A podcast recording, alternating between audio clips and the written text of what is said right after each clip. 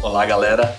Meu nome é Ricardo Fulan, eu sou idealizador do Espaço Vila Santina e esse é o primeiro episódio de Histórias que Inspiram e Transformam. Nesse primeiro episódio vocês vão ter uma história cheinha, lotada, repleta de muitos desafios, muita coisa difícil, mas também uma história cheinha, lotada e repleta de muita transformação. Veja lá.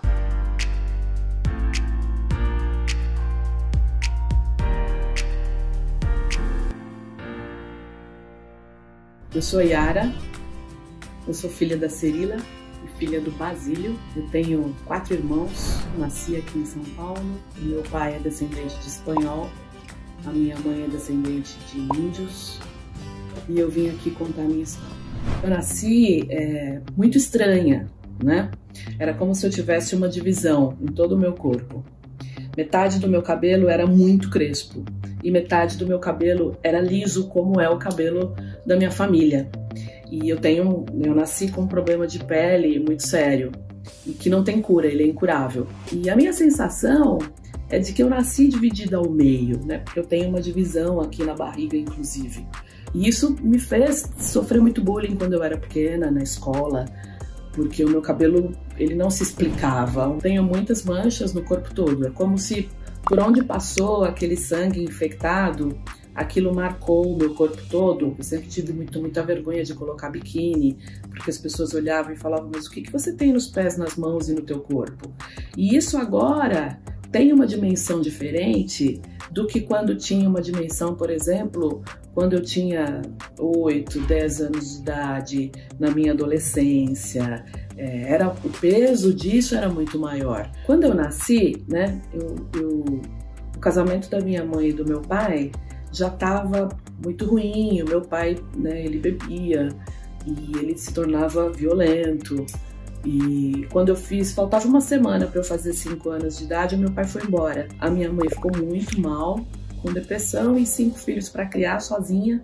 A gente era muito pobre. Eu tive o meu primeiro contato com abuso sexual por volta de 5 a 7 anos, é, com alguém que morava nos fundos da minha casa.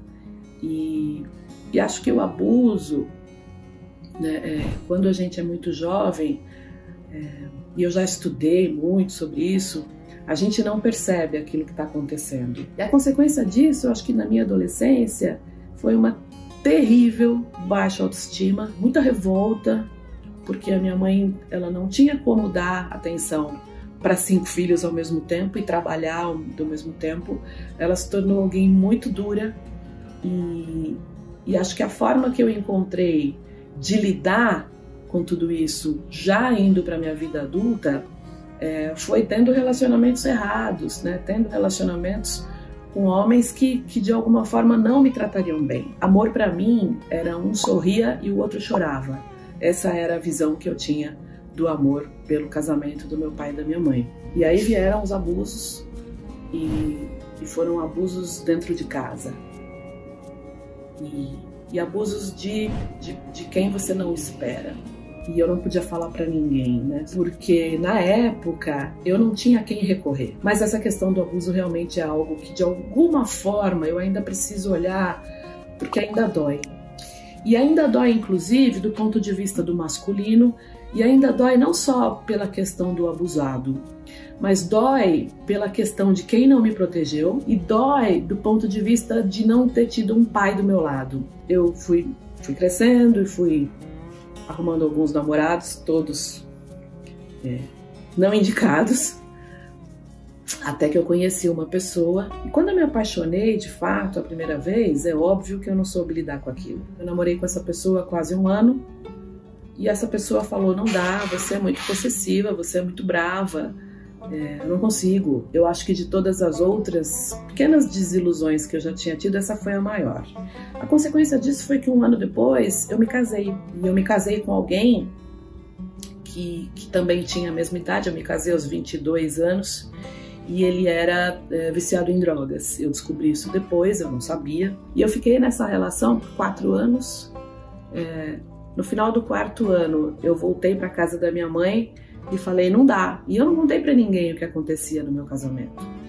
E a minha mãe me colocou dentro do carro e falou: Você casou, então você vai ficar com ele. E eu fiquei com ele quase oito anos. Ao final de oito anos eu estava com a minha primeira depressão mais séria, mais profunda. Eu achava que se eu me separasse desse marido viciado em drogas, ele morreria. E ele morreria é, e a culpa seria minha. No final desse casamento, eu me reencontrei com esse grande amor da juventude e nós começamos a namorar. E aí eu, eu engravidei e nós fizemos planos para a gente se casar. E no dia do meu aniversário, ele falou: Olha, vamos fazer o seguinte: a gente se gosta, vamos em janeiro, a gente vai morar juntos. E eu estava muito feliz. E eu falei: É o meu momento de viver a minha história de amor com essa pessoa.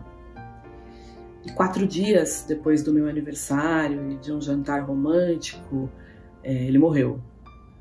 Ele morreu na minha frente. É, ele morreu com dois tiros e eu corri e ele ele morreu nos meus braços na rua. Se eu já era alguém muito endurecida, a partir deste momento eu me endureci mais ainda. Eu tive uma, uma, uma, uma gravidez muito difícil, porque eu tomava muita medicação e, e eu tinha dilatação. Então eu tive que fazer. É, fiquei, detalhe, fiquei completamente em repouso durante todos esses meses e fiquei tomando uma medicação para o bebê não nascer partir do terceiro mês. O médico que me acompanhava, ele, ele, ele me propôs fazer uma, um processo que chama circlagem, que é costurar o útero para o bebê não nascer e eu levar aquela gestação até o final. E eu me lembro que quando eu entrei na, na sala de cirurgia, eu disse para ele: faça qualquer coisa, mas não não me deixe perder esse bebê. E um dia eu tive dores e muitas dores e fui novamente para o hospital. Naquela noite, naquela madrugada, a minha bolsa se rompeu sozinha e, e, aí teve todo um processo de o um médico falar, olha, a gente ainda pode levar essa gestação adiante com corticoides, com isso. Eu falei para ele, não é para ser, né? não é para ser. Eu já fiz tanta coisa, eu já fui voltei para o hospital por meses e por uma questão de uma complicação, eu não pude fazer uma cesariana, eu tive que ter o meu bebê é, por parto natural. E, e, teve um momento em que era uma menina, faltou oxigenação e ela morreu é, ainda na minha barriga. Foi a minha segunda grande depressão e depois de três meses eu fui melhorando e, e a vida foi tomando o seu rumo de novo. E aí a minha mãe contraiu câncer, ela teve dois estágios de câncer, nós morávamos juntas, cuidar da minha mãe, estar com ela nessa fase, foi muito difícil cuidar, né? Minha mãe tinha uma personalidade muito difícil, tinha uma mágoa muito grande dela, porque quando eu nasci, com todos os problemas de pele que eu tinha, ela nunca buscou um tratamento para mim. Era uma mágoa muito grande por conta da falta de atenção, da falta de acolhimento, é, eu nunca tive um pai e uma mãe que dissessem minha filha eu te amo. E a morte da minha mãe trouxe um resgate é, muito grande, porque eu cuidei dela e ela confiava em mim. Ela não queria que ninguém trocasse a fralda dela. A gente foi tendo ali um, uma depuração da nossa relação. E no dia em que ela morreu, eu acho que foi um, um dos dias de tudo que eu já tinha vivido que eu mais senti dor em toda a minha vida, porque era como se todas as tudo, tudo aquilo, todas as pessoas que eu amava, elas tinham ido embora, elas estavam indo embora. Eu, eu tinha percepção de que quando eu amava alguém, essa pessoa morria. Quando eu queria muito alguém, essa pessoa morria. Então eu parei de amar as pessoas. Nesse meio tempo, é, eu perdi um irmão também. E aí eu conheci alguém. E eu me apaixonei muito por essa pessoa. Eu estava num momento muito sozinha, absolutamente sozinha. A minha mãe já tinha falecido, meu irmão, tudo tinha ficado para trás. E era alguém que percebeu toda a minha vulnerabilidade. Eu percebi algumas coisas estranhas, mas eu falava, ok, né? Acho que a gente está se adaptando. E, e eu vinha saber e perceber que ele mentia muito. Ele me contava muitas histórias, é, ele me traía muito. Na verdade, ele, ele tinha uma outra pessoa que morava em outro estado e ao final de um ano com essa pessoa é, eu estava doente. Eu já não sabia mais quem eu era. Era uma relação com alguém que era um mitômano. A relação ela dá sinais. Só que a gente está tão apegada é, naquela âncora de salvação da sua vida de agora eu vou ser feliz com alguém, vou ser muito feliz e vou viver uma história feliz que a gente não olha para os sinais. E ao final de um ano, é, nós estávamos noivos. Ele ligou para mim numa sexta-feira e terminou tudo comigo, dizendo que não era o que ele queria. É, ele terminou tudo comigo por telefone. Foi um momento muito importante porque eu tive o meu terceiro e maior processo de depressão. Hoje eu entendo que eu me relacionei com alguém que tem traços de psicopatia. O psicopata ele tem sempre uma característica muito forte de inverter a culpa. Né? Então a gente, quando se relaciona com alguém assim, a gente se sente louca. E ao final dessa relação, eu tava é, 12 quilos mais magra e tava muito doente.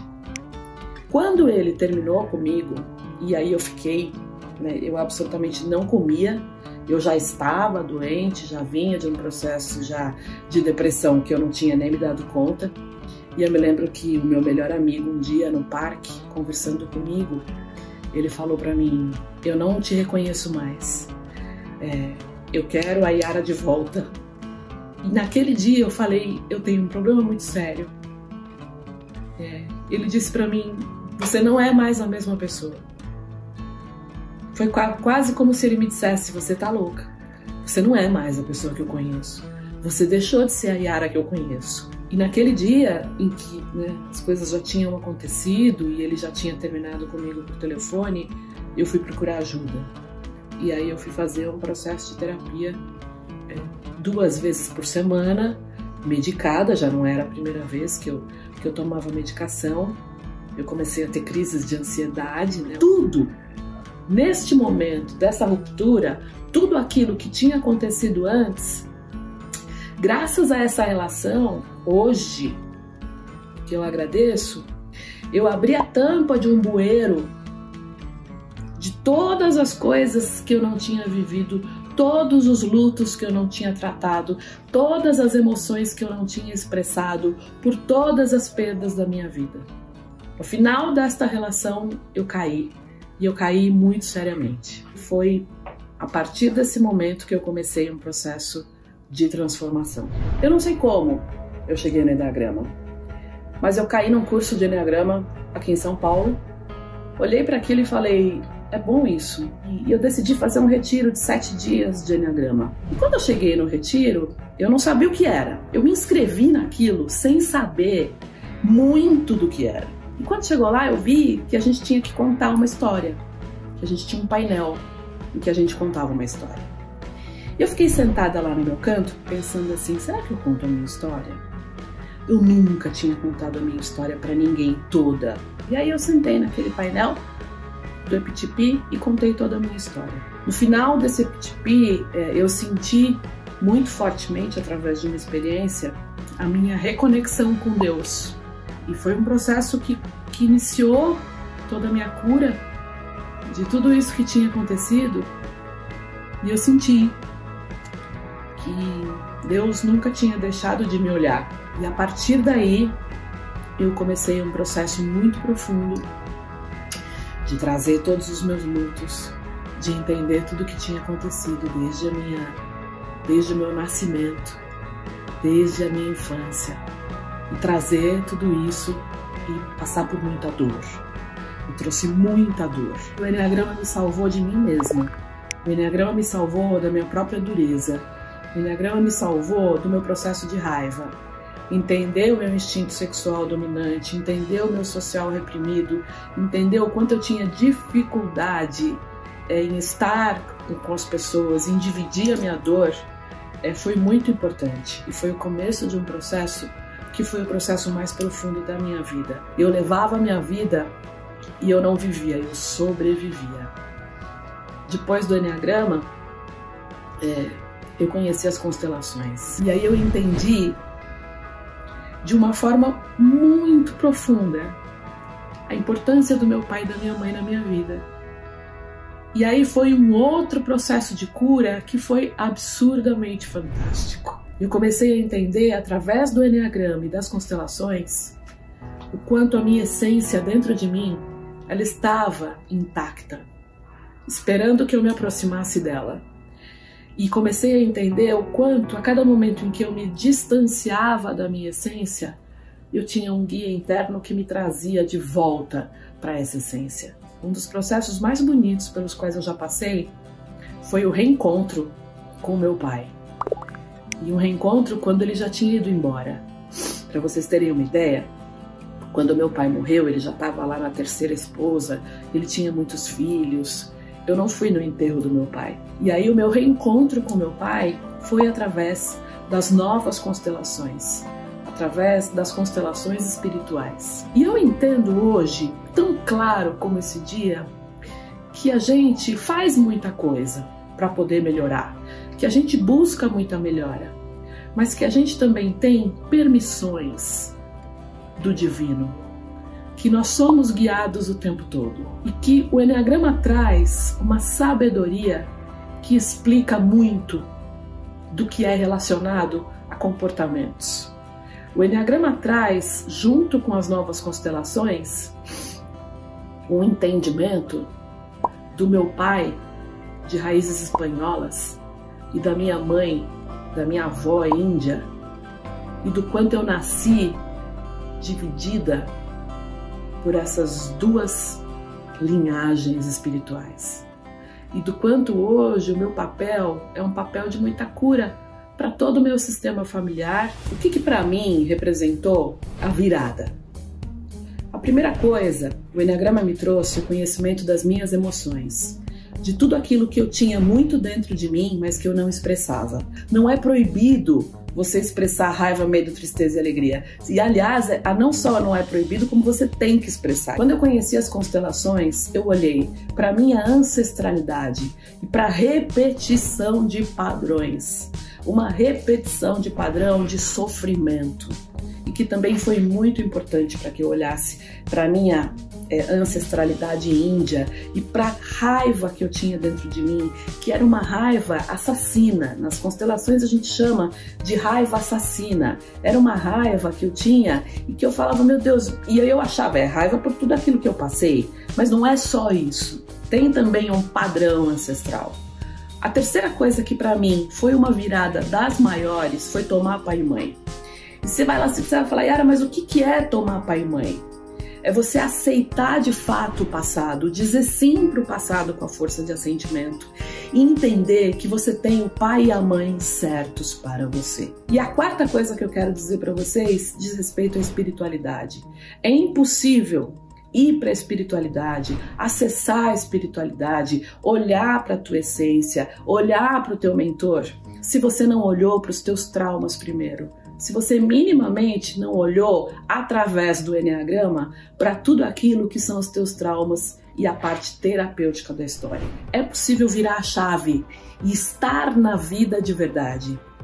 E hoje eu sinto que eu tenho muito mais paz eu sinto que eu encontrei o meu propósito de vida maior, que é trabalhar com o Enneagrama e as constelações e poder levar para o maior número de pessoas possível esse conhecimento e esse caminho. Eu tenho muito respeito pela dor.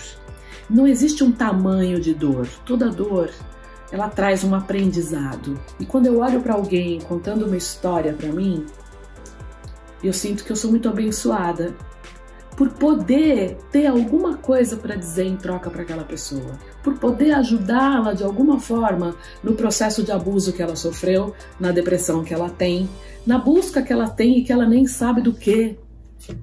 E muitas vezes eu fico muito feliz quando alguém, né, eu atendo casos graves, mas eu também atendo pessoas que elas dizem para mim, Yara, eu tenho muita coisa na minha vida, eu consegui muita coisa na minha vida, mas me parece que falta alguma coisa.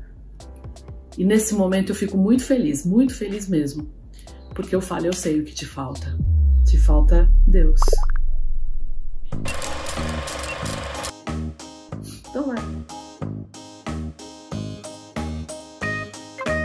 Eu não vou falar isso, tá?